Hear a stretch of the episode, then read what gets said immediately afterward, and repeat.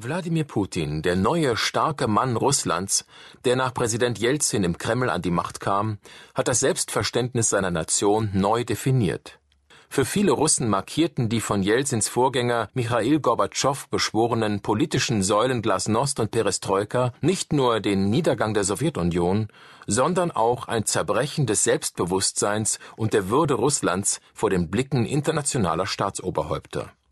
Mit Wladimir Putin kehrte für nationalbewusste Russen die alte Kraft wieder zurück. Putin selbst spielt mit dieser Symbolik.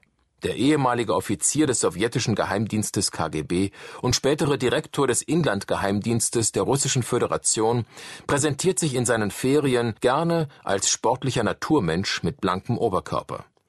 Die personifizierte Stärke zieht sich durch alle Maßnahmen, die Putin national wie international in die Wege leitet und alleinig zu steuern scheint.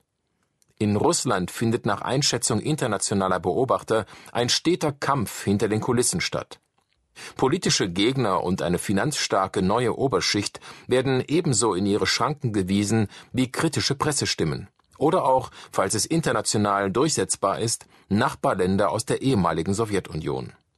Seit mehreren Jahren gibt es immer wieder Ereignisse, die dubios erscheinen oder wie die Handschrift eines diktatorischen Regimes wirken.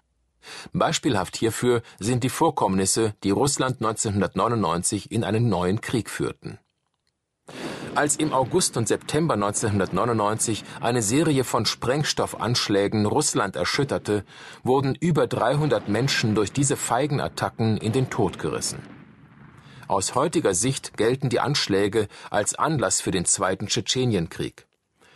Obwohl tschetschenische Terroristen und Islamisten dafür verantwortlich gemacht wurden, gab es bereits frühzeitig russische und internationale Spekulationen über die Beteiligung des russischen Geheimdienstes FSB an den Sprengstoffanschlägen.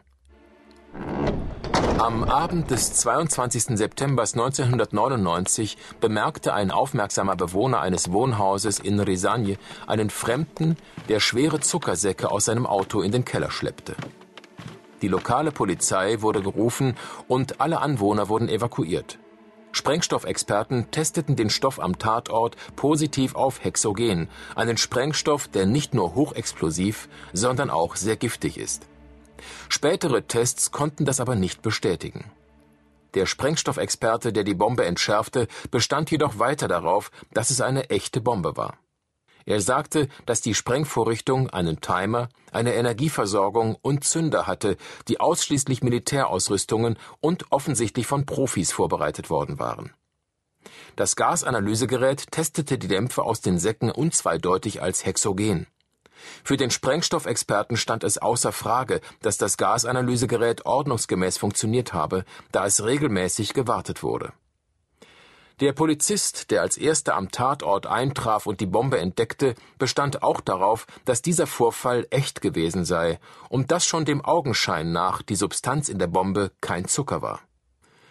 Am 24. September sagte der Chef des FSB, Nikolai Patruschew, dass die Sprengladung im Keller des Wohnhauses eine Attrappe gewesen sei, die nur Zucker enthielt, und dass der FSB eine Übung durchgeführt hätte.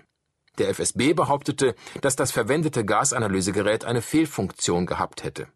Wladimir Putin, der vom 25. Juli 1998 bis August 1999 Direktor des FSB war, bekam in Russland den Spitznamen Herr Hexogen.